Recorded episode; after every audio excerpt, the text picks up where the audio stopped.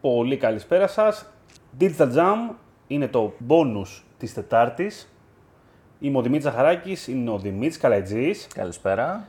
και θα μιλήσουμε σήμερα σε δύο λεπτά για Facebook Attribution. Νομίζω σήμερα θα πάρει παραπάνω από δύο λεπτά, αλλά πάμε να δούμε αν θα προλάβουμε. Θέλω να είσαι γρήγορος, Δημήτρη. Πάμε να δούμε πώς θα ξεκινήσουμε και θα φτιάξουμε ένα Facebook Attribution. Έχουμε πει σε προηγούμενο επεισόδιο τι είναι το Facebook Attribution. Πάμε να δούμε σε δύο λεπτά πώς μπορούμε να κάνουμε. Τι μπορούμε να δούμε από το Facebook Attribution; Μπορούμε να δούμε στην ουσία τα assisted conversion, μπορούμε να δούμε τι, τι conversions κάναμε ανα καμπάνια, ανα first click, ανα last touch, whatever, διάφορες αλλαγές. Το cross device. Cross device, data driven conversion, πολύ καλό και αυτό, που είναι σε beta προς το παρόν και διάφορα άλλα τέτοιου τύπου πράγματα. Ωραία. Πάμε να δούμε πώς το φτιάχνουμε.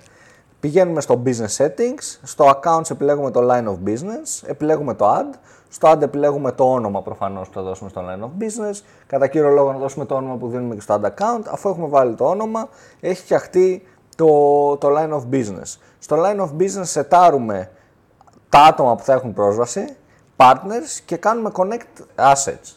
Τα assets αυτά που κάνουμε connect είναι ο διαφορετικός account. λογαριασμός, το ad account, δεν είναι, το pixel και αν έχουμε κάτι για offline events, άμα Ακριβώς. τα περνάμε κάπως. Και πηγαίνουμε στο view in attribution, αφού τα έχουμε συνδέσει όλα αυτά. Πατάμε κάποια next στην ουσία, τα οποία δεν θυμόμαστε αυτή τη στιγμή. Επιλέγουμε time zone, currency και κάνουμε activate online of business. Αυτό τώρα θα πάρει κάποιο καιρό για να ε, δημιουργηθεί. Πρακτικά ξεκινάει να, δι- ξεκινάει να μετράει από τη μέρα που το κάνετε activate Ναι. το attribution. Αλλά παίρνει και κάποιες ώρες μέχρι να γίνει το setup. Δηλαδή δεν θα βλέπετε αμέσως δεδομένα. Μέχρι να γίνει το setup θα πάρει κάποιες ώρες. Μμμ. Οπότε η δικιά μας πρόταση είναι απλά να το σετάρετε Από την αρχή. από την αρχή για να έχετε data μετά.